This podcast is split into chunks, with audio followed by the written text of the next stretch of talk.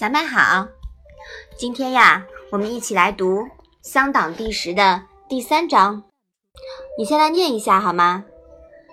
君照使病，色薄如也，足厥如也。欲所与立，左右手，揖前后。差如也，趋近；欲如也，兵退，必复命。曰：兵不顾矣。妈妈。病是什么意思呀？病啊，是负责招待国君的官员。色薄如也是什么意思呢？脸脸色立即庄重起来的意思。足厥是什么意思呢？足厥呀，是脚步快的样子。婵是什么意思呀？婵啊，是整齐之貌。一如也又是什么意思呢？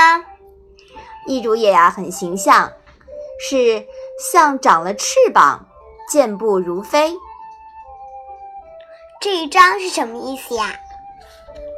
国君召孔子去接待宾客，孔子神色立即庄重起来，脚步也快起来。他向和他站在一起的人作揖，手向左。或向右作揖，衣服前后摆动，却整齐不乱。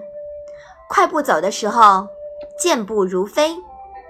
宾客走后，必定向君主回报说：“客人已经走远，不再回头张望了。”你看啊，我们的古文字啊，真的很很有趣，才这么几个字，是不是就把孔子的这种一言一行？描写的非常形象啊，嗯，好像就在我们眼前，是吧？嗯嗯，这一章啊，说的是孔子接待宾客的样子，是很有礼貌的，是吧？嗯，他虽然说很着急去帮国君接待宾客，但是他也不忘了要向人作揖这一套的礼节，他都做得很完善，是不是？嗯，好，那我们把这一章啊。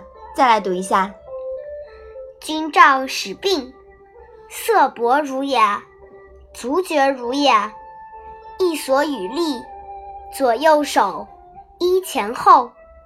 搀如也，趋近；亦如也，兵退，必复命。曰：兵不顾矣。好，那我们今天的《论语》小问问就到这里吧。谢谢妈妈。